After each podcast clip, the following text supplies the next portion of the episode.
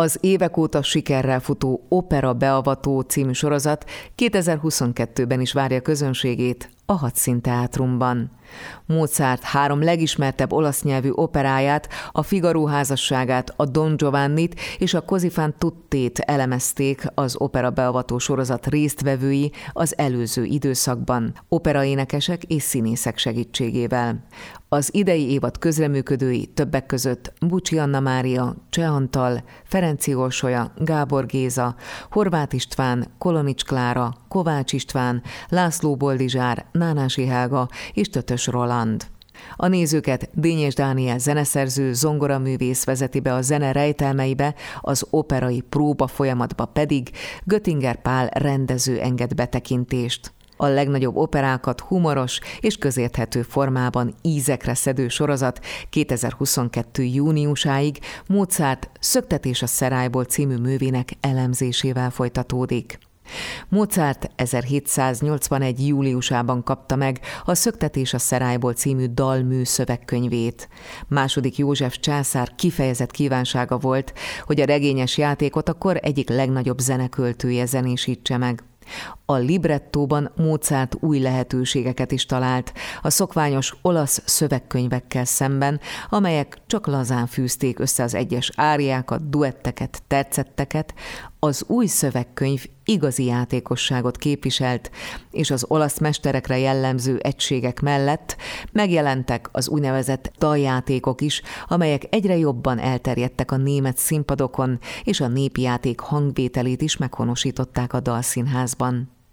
Az 1782. júliusában bemutatott Szöktetés a Szerályból lesz tehát a középpontban január 17-től az opera beavató sorozatban, amelynek kapcsán Dényes Dánieltől azt is kérdeztem, mi tette igazán nagyjá és fontossá ezt a Mozart operát. Igazából azt hiszem, hogy úgy lehet erre válaszolni, hogy az a fajta dolog, amit a felkonferásban is elhangzott, hogy az olasz operák helyett itt egyszer csak valaki német operát akart írni. És ez egy őrületes nagy dolog volt akkoriban. Tehát a, ez köztudott volt, hogy az opera nyelve olasz.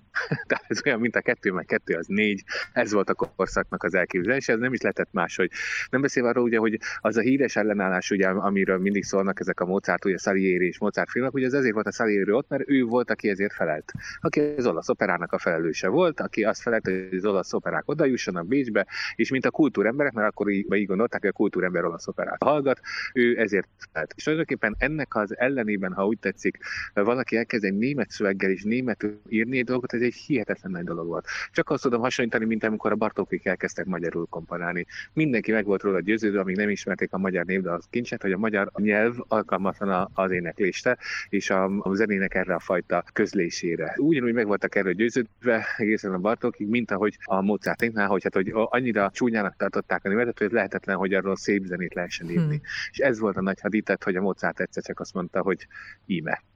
és elég jól sikerült.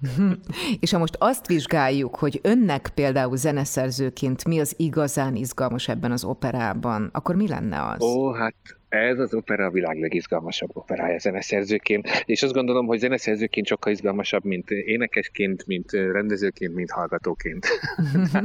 azt gondolom, hogy, hogy ez, a, ez a Mozartnak az az operája, amikor ő azt meg akarta mutatni, rendbe akarta rakni a világot, hogy ki is a legnagyobb operaszerző a világon.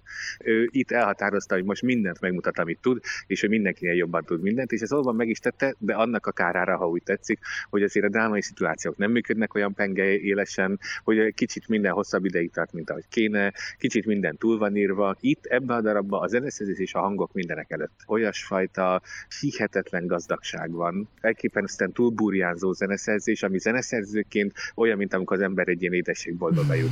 Gyakorlatilag minden sarkon van valami olyan, ami, amit megkíván a kört és csokitól elkezdve a manduláson keresztül, tehát minden van benne.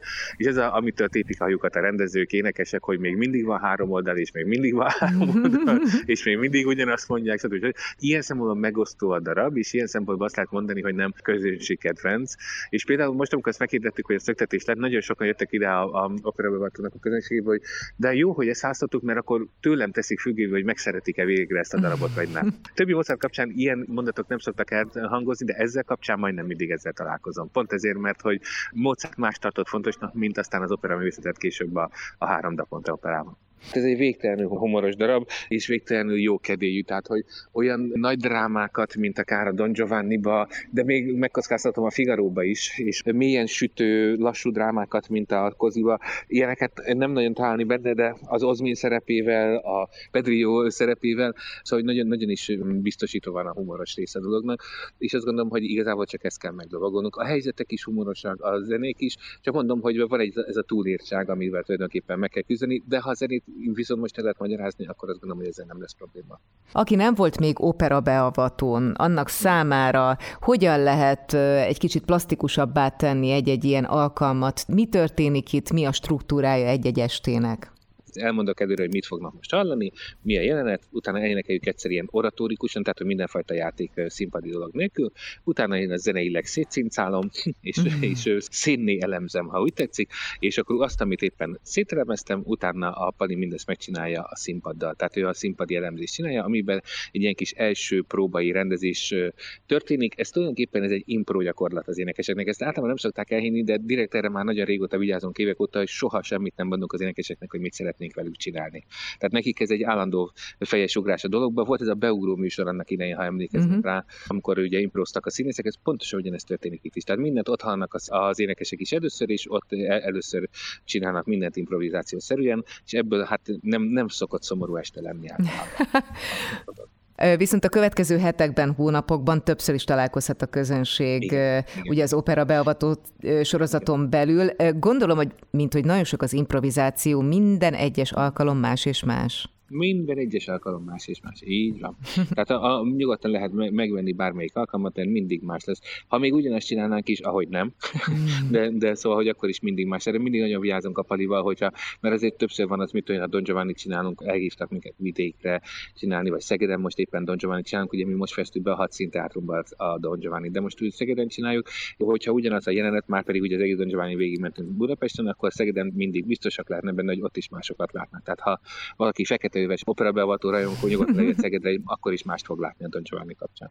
Dényes Dániel zeneszerzővel, zongoraművésszel beszélgettem annak okán, hogy folytatódik az Opera Beavató című sorozat 2022-ben is, többek között a Hadszín Teátrumban. Az idén Mozart Szöktetés a című operáját elemzi, opera énekesek és színészek segítségével Dényes Dániel és Göttinger Pál.